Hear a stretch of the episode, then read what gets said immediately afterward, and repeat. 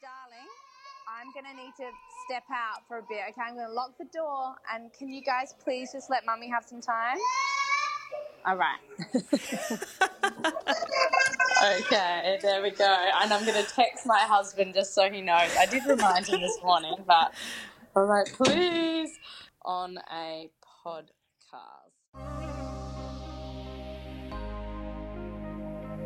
From Women's Health Australia, this is Uninterrupted, a series where we chat to women doing brilliant things in the wellness space. I'm Deputy Editor Lisa Gebbulagan.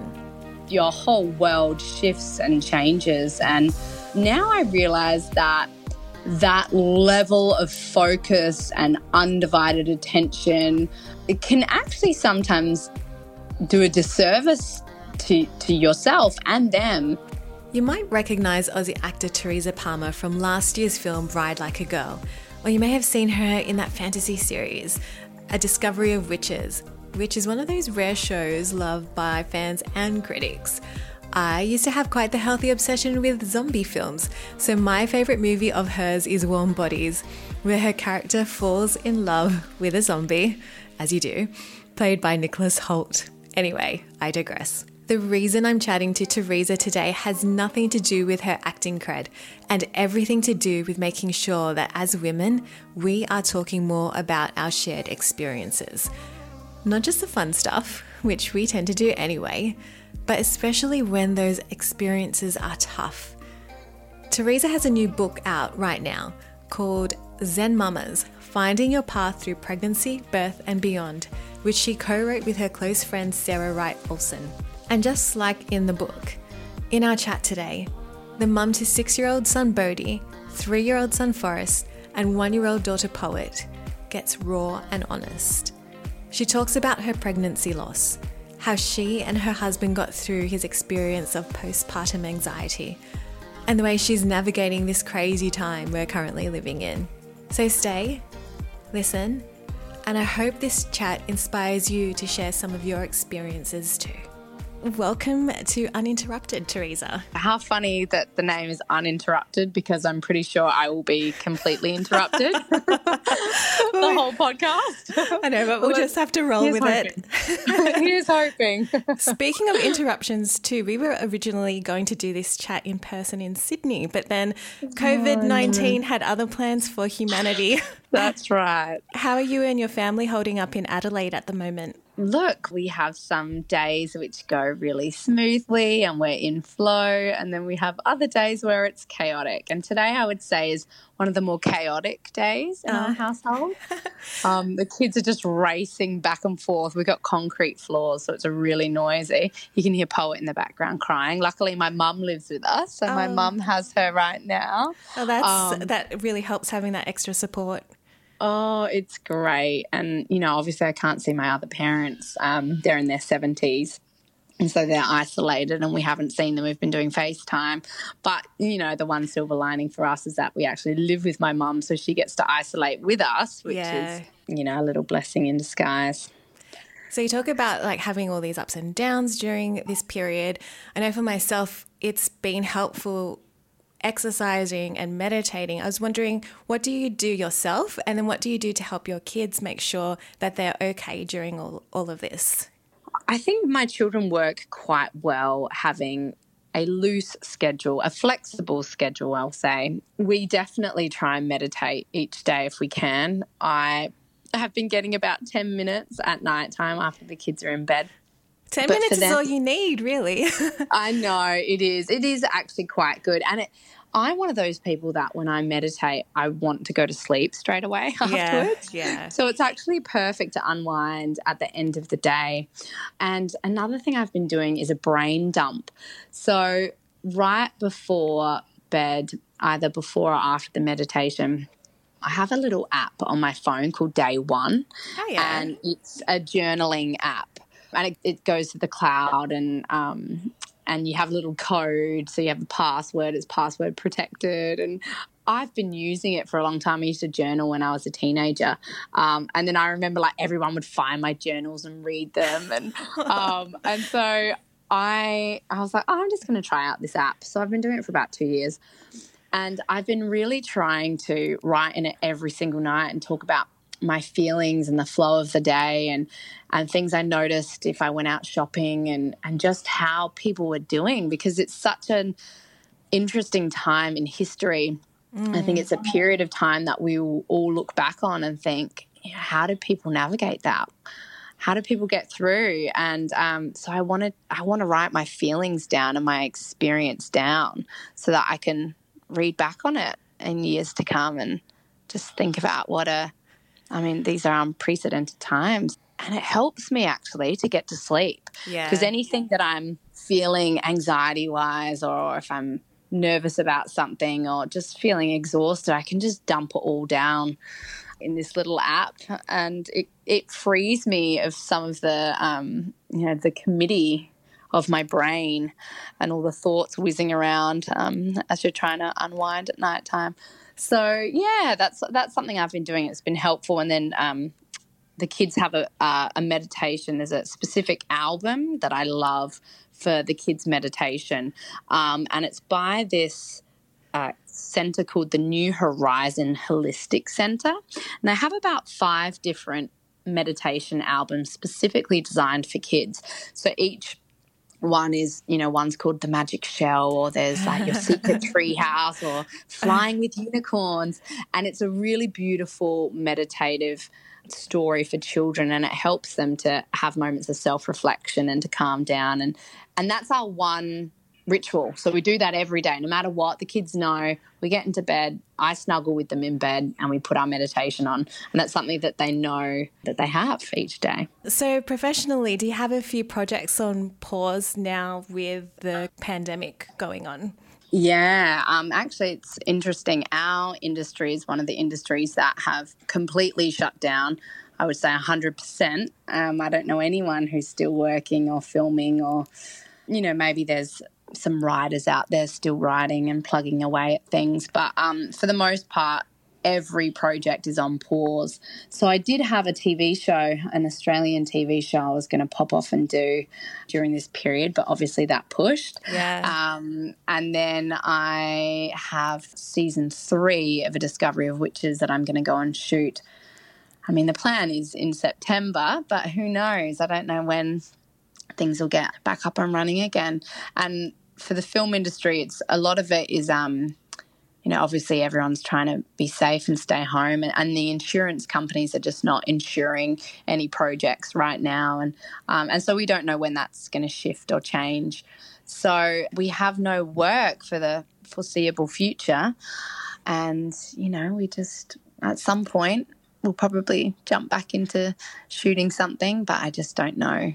This might sound a little woo, but it kind of feels like to me that the universe is forcing everyone to slow down and yep. reflect what's necessary, what do they actually really need in their lives, what's important. Yeah, it feels like a global reckoning in many ways. And there's something interesting about this time that it is forcing people. I mean, we are, we are being regulated. We have to stay home and we, we're staying within the walls of our house. And there are no external distractions. So you can't escape any of the self work exactly um, that we all should be doing. Yeah. And, um, and I love that. I have to say, I, I've realized I've, I've had a lot of um, realizations during this period. And one of my things is that I fill my schedule with so much stuff. So mm-hmm. I am constantly out of the house doing school drop offs and then doing something social or working on a business idea or catching up with a friend, or it's just jam packed from the moment I wake up until the moment I flop into bed. And um, now I'm having these long, long days at the home, and the days are kind of all melting into one, it seems. But there's a lot of self-reflection going on and and I'm taking a look at why why I do distract myself so much. Why can't I sit in a space of enjoying slow living and saying yes to having a day without plans. And I think I will be fundamentally changed from this experience and I don't think I'm the only one. With so many projects on pause at the moment, why did you decide that it was still a great time for your new book, Zen Mamas, to come out? Well, that wasn't up to us. Oh, wasn't it? okay. so I think, um, you know, it's always the release date's always been April 15th. Yeah. And when this happened, you know, Sarah and I had that vulnerable moment of, oh, well, you know, it's going to be on in, on the shelves in bookstores and it's going to be at Target and it's going to be at Big W and but no one's going to be in any of those places. So we're not sure it's going to have the reach that we were hoping that it would have. However now we're looking at it as what a gift this book is for many women who are pregnant and facing isolation with a newborn or you know ramping up to start their trying to conceive journey.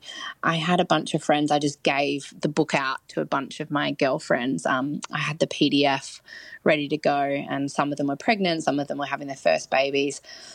And the feedback we've got has been so heartwarming and I realized that actually this is the perfect time for this book to come out. Um, my girlfriend said that our words surrounded her and comforted her in a moment that feels really scary. I absolutely agree with you that this is the right time for the book. One of the girls I used to work with, I saw on Instagram, she wrote a piece about how only a few weeks into her maternity leave, the social distancing rules were enforced. And she thought maternity leave was lonely enough already before isolation. Mm. And it made me really wonder what it's like for new mums and mums to be in particular during this time. Um, what mm. are your thoughts? And do you have any advice for these women? Yeah, look, I can't imagine it. I try and think about how I was when I first gave birth, and it was scary and exciting, and you're just given this new little person to look after, and you just you're you're making it up as you go. And there's a part of me that thinks that well, it means that a lot of women will be having to participate in the first 40 days, which is the concept of actually just bunking in your home and not having very many visitors. Look, I think if you can try and put a positive spin on it, it'd be about, you know, learning to be a mummy and um, without any judgments or pressure from anyone else. You don't have anyone around you to tell you that you're doing things wrong. But I also think it's going to be important for women to immerse themselves in a world that feels familiar to them. So whether that's jumping on FaceTime and, and talking to your best friends or going on and listening to podcasts, um, having a, a connection to the outside world will be imperative because um, it is it is such a tricky, vulnerable period of time when you've got a little newborn at home and um, you're just meeting their needs constantly, you have to remember that you too have needs as a mother. Yeah. And um, and what does that look like for you? And um, I found putting structure or adding structure to the day was helpful when I had a babe. Like, all right, I know that I'll wake up and at some point in the morning before 10 a.m., I'm going to have a bath and I'm going to listen to a podcast. And I get to do that on my own. And so my husband can hold the baby. Or if Bubs is sleeping, you can put them in a little bassinet. You know, I had a Moses basket and I'd have him sleeping in the basket. I'd put him next to the bath and I'd sit in the bath and um, enjoy my time. But yeah, I think there are little pick me ups that you can definitely do, but also uh, the, just value those moments of FaceTime and connecting with other adults. yes. Oh, I can hear one of my little people crying. Oh. Um, um, one second. Yeah, that's Sorry. all right. Hey, mister. What's up, my boy? What happened? Come here. What happened? We'll be back with more from Teresa in a moment. But while we give her some time to look after her bub, why not hit download on our new show, The Drop In? Because when we aren't talking to women who inspire us, we are answering your COVID 19 questions. I'm sitting at my dining room table, which is now my office desk, and I've just eaten a packet of Tim Tams, and it's 3 pm. And I'm still hungry, and I keep going to the fridge, and I don't know what to do. Find it in your uninterrupted feed now. Back to Teresa. I know that you've always wanted to be a mother, and just from this example, it just seems like it comes easy to you. Do you find that yourself, or like what advice do you have for women who aren't sure about, I don't know, don't have that same kind of faith in themselves that they can do it well? Oh, I think it really comes, to be fair. Look, perhaps it doesn't always come, but I think for the most part, even if you're feeling nervous during your pregnancy and you're not sure what it's going to look like or how your life is going to be affected, when your baby's in your arms, there's something that takes over. And it is that instinctual thing. And sure, you'll have moments of concern or doubt, wondering whether you're doing it right. But I do think that you just learn as, as you go. And some days will be messy and some days will be wonderful and you'll feel on top of the world and be and you'll be that'll be followed up by a day where nothing's going to plan and um, and it's just completely chaotic but i think they're all opportunities to learn and to grow as a parent um, and i've certainly only gotten more confident in my abilities the older I've gotten and the more you know my children have grown. I've yeah. had more children, um, and so it it just comes and you adjust and shift. And I was a different kind of mum when Bodhi was born, and I was 27 to the kind of mum I am now at 34. And you just evolve as a parent, I think, and it's just important to be easy on yourself. Yeah. What are some of the main differences from 27 year old Mama Teresa, Mama, Mother Teresa, hey, to you now? um, um, I would say my my entire life revolved around Bodhi. Mm. Bodhi was just everything. And I neglected any other aspect in my life because he was it for me. I, I was like, that's it. I don't want to act. My poor husband doesn't get a look in. Ba- my baby is the king of the universe and nothing else, you know, exists. And I think it's it's also that first time parenting thing. I'm sure I would have felt that way if I had him for the first time at 35. Um, it's just your whole world shifts and changes. And he was the center of everything. And now I realize that that level of focus and undivided attention can actually sometimes do a disservice to to yourself and them because I noticed with Forrest he is such an independent, he's my second born, he's such an independent little man. And I wonder if a lot of that has to do with birth order because when he was born, I was still running after Bodhi and juggling, you know, being um, in a relationship with my husband and meeting Bodhi's needs, meeting the baby's needs. Um, and there wasn't just one central focus. My my attention was divided.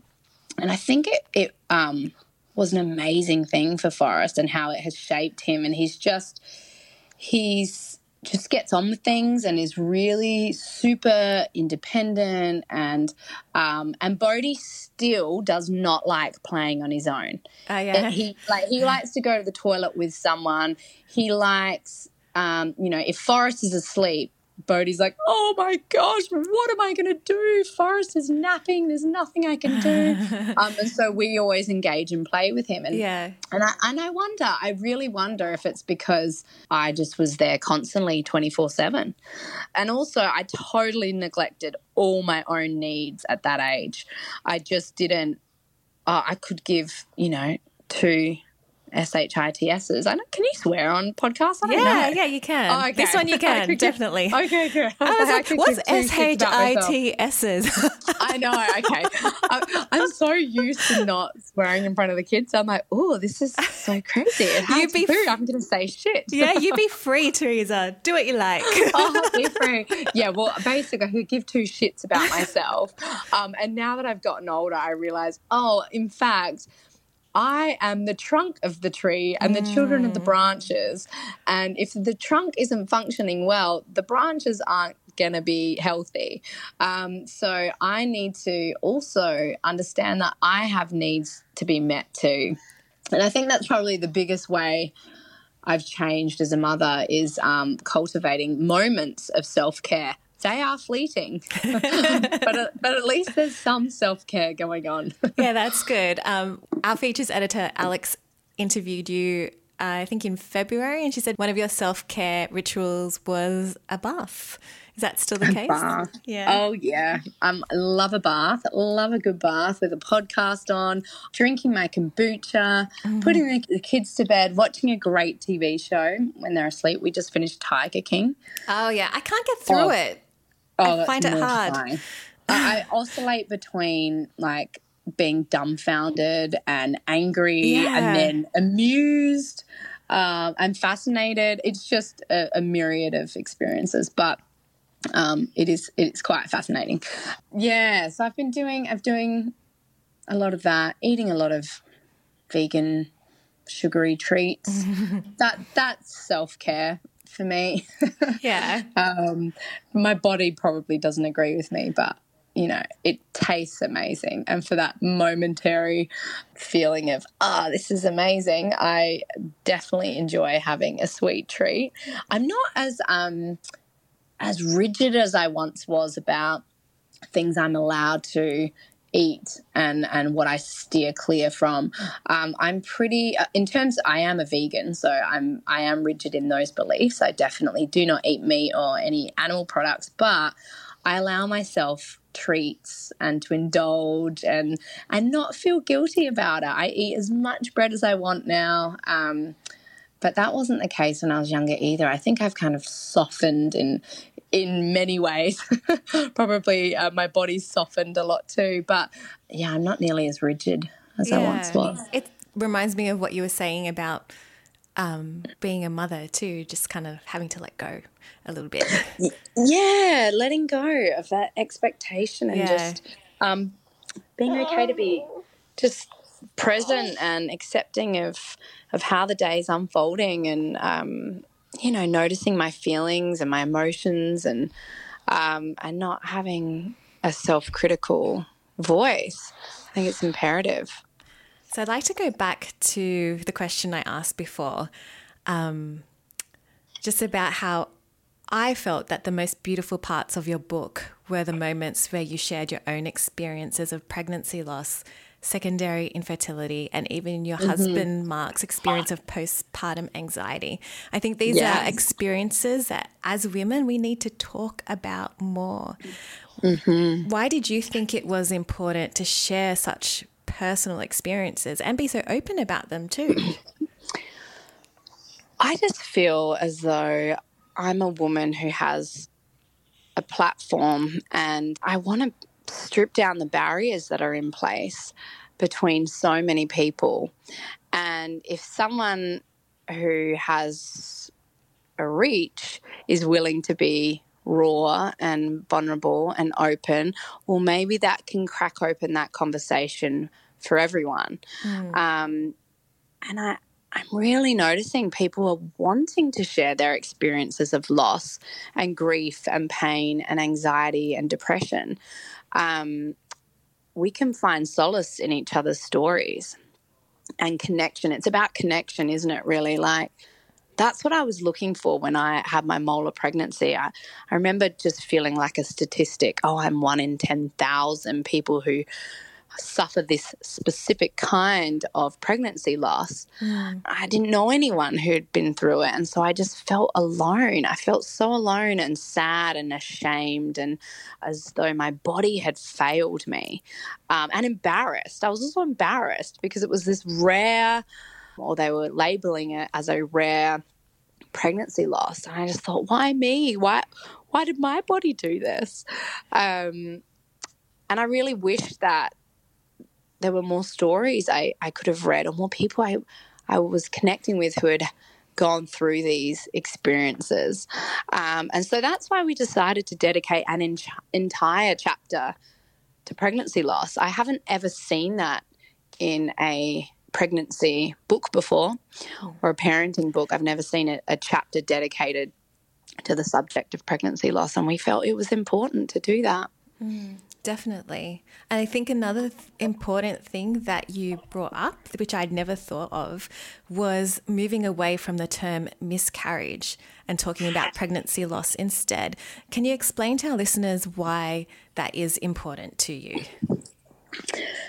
I think the term miscarriage uh, informs us that we've miscarried our babies as though it's our fault, as though somehow there's something that we have done and we have miscarried the child. Mm. And I I don't like that. I, I didn't it didn't sit right with me. And I'd always thought about that word, especially after I had suffered my own pregnancy loss. And I started researching other people's feelings surrounding the word. And I found that lots of other people had talked about um, how we should change the word miscarry because there's already so much shame and there's a lot of stigma surrounding pregnancy loss yeah. that the name itself doesn't help the fact that we're trying to tell people it's not your fault. It's okay. This happens to so many of us. So that's why we said, you know what, let's call it pregnancy loss. Let's not even say the word miscarriage. Yeah, I like that. Yeah, it, like I mentioned, it was something that I'd never even thought about before. And it was good for you to bring that up because you make a really good point.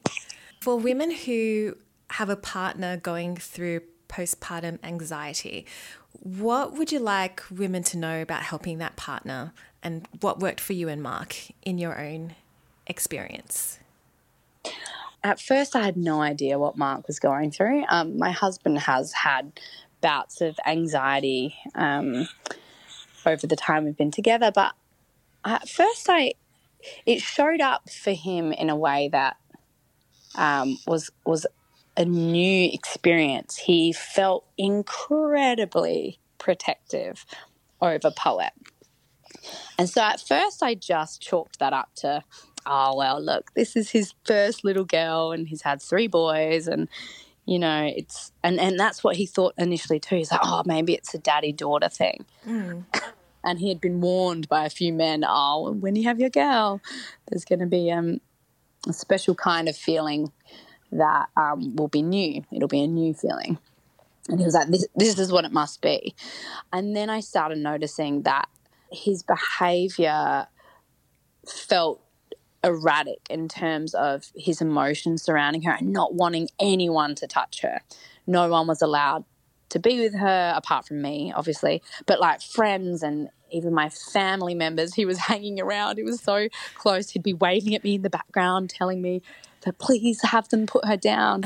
Um, and then I, I realized I was like, oh, the, I think this is more than just feeling protective. Mm. Um, and we talked about it, and it was about three days. I mean, it wasn't a prolonged period of postpartum anxiety, but it was a, a good three days. He also wasn't sleeping, obviously, because we were up in the middle of the night with her. Um, and we had, you know, Forrest had only just turned two as well. So he was still waking up in the middle of the night. And, um, and I think it came out of a place of sleep deprivation and just feeling afraid that something would happen to his precious little girl. So he didn't seek out professional help per se, as it was only about three days, but um, it took us a number of days to understand what it was and where these feelings were coming from. And um, he realized that actually he just had to go within and do some meditation and really do some self reflection work and label the emotions as they were coming up and, and dissect them together.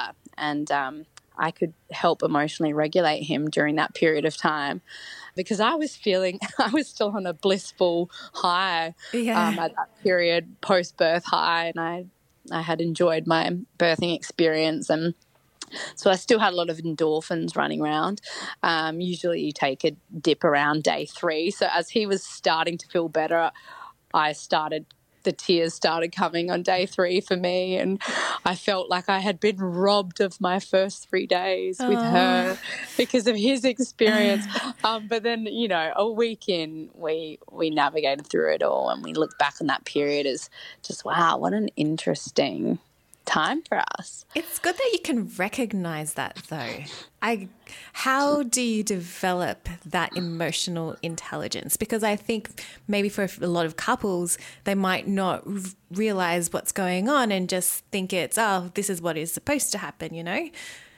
Right. Oh, I think probably only because Mark and I have done a lot of um, self-reflecting work or self-reflective work, I should say we both have done you know varying levels of meditation and my husband has been sober for many years and grew up in a really tumultuous environment as a little boy. He was a homeless boy on the streets of philadelphia.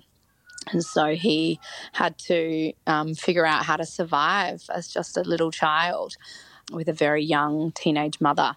And so he has had um, a lot of trauma in his life, and childhood trauma can trigger emotional responses. So throughout mm. our relationship, we've unpacked lots of experiences um, that he went through as a kid. And, you know, I have my own sort of levels of trauma, not. Um, I would say not nearly as intense as what he had to navigate. But because of that, we just, we've been there for each other from the start and we hold each other during periods of flare ups. Um, but we have each other's user manual. That's what we always say. we, we know each other so well that I I see when he's getting triggered by something. I can see it happening, and um, and we and we just talk about it. It's all about communication. Now, it really comes across in our chat and in the book how much you've learned after each one of your pregnancies. So, I'd love to know for women who are thinking about getting pregnant for the first time or who are currently pregnant with their first bub, what's the main thing you'd like to tell them? Like the one thing out of all the many things you've learnt that you wish you had known? Um, oh, it just goes back to that intuition, that feeling that, that you feel in your belly, that knowing sense. Um, if something doesn't feel quite right um, in your birthing room, and if something is feeling, is that that spidey sense people talk about? Ask those questions, speak up, use your voice. And I always say, like, let that voice be the loudest one in every aspect of your parenting journey, just listen, like go in and listen because you know your body and you know your baby better than anyone else does. And I that doesn't negate, you know, all the amazing people with offering advice and sharing their way of doing things. And you must listen to um, people's, especially, you know, in the medical field, certain things might come up for you and you've got no choice and that's just the way it has to go. I had a retained placenta. That was not in my birth plan. I did not want to have a retained placenta and there were only a few options for me. And so um, I, I took those options and i followed my instincts and i chose all right i'm going to have this manually removed. Oh, the that- description in the book will always stay with me. oh, that was rough. that was rough. Um, can you give um, our listeners just a, a like a, a, quick recap of yes. that? Yeah. Uh, sure. Yeah. So obviously, I'd planned a home birth um, with Bodhi, and I had dreamt about it. I had written out my perfect birth, and then, of course, uh, my lesson was that hey, things don't go to plan when you're a parent. And um, I ended up having a home birth transfer at 10 centimeters dilated. I ended up um, giving birth vaginally. I had a, a natural hospital birth, um, but I had to have Pitocin, so I had to um, be induced as my baby was posterior, which just meant he wasn't in a favourable birthing position, and I had a lot of back labour. Um, and then he came out, and um, that was great started nursing him, and then my placenta just decided that it wasn't ready to come on out. just, just, stayed up there, and um, it, for an hour later, it was it was still up there. And then so I was given the option uh, to have a manual extraction with drugs or without drugs. And so I could have had an epidural at that point. And I thought, oh my gosh, I've already given birth. I'm not going to have an epidural now. Um, but my doctor said, oh, it's going to be pretty excruciating if you don't take pain relief. Um, he's like, but I promise I'll get it out in 30 seconds. I'm really good at doing these. oh, and it was Dr. Paul Crane, who's a legend in, in the birthing world in America, in California in particular and he did it. And I reckon he took about 35 seconds um, and he got it out. And it was, um, yeah, it's definitely not 35 seconds I ever want to go oh, through again. God, it sounded so painful. yeah, it was just, it was pretty hardcore. It was definitely the most intense surge of pain that I felt, way more so than the birth. But at the same time, I could have just the, the pain relief option was there. I just thought, oh, if it's only 35 seconds, I can get through it. Probably in hindsight, I should have just taken the pain relief. Longest 35 seconds ever. well, thank you so much for your time, Teresa. I've really enjoyed the chat. Oh, me too. I really appreciate it. Thank you for all the beautiful questions. Bye-bye. Bye. I hope you got a lot out of that chat with Teresa. So, we touched on a few triggering topics in our convo. So, if you or someone you know is struggling with perinatal anxiety and depression, head to panda.org.au for support or call their national helpline on 1300 726 306. And for more from Women's Health, say hey on Instagram at Women's Health AUS. It would be amazing to hear from you. And if you've been enjoying our podcast, we'd love, love, love if you could leave us a rating and review. Thank you, legends. Until next time.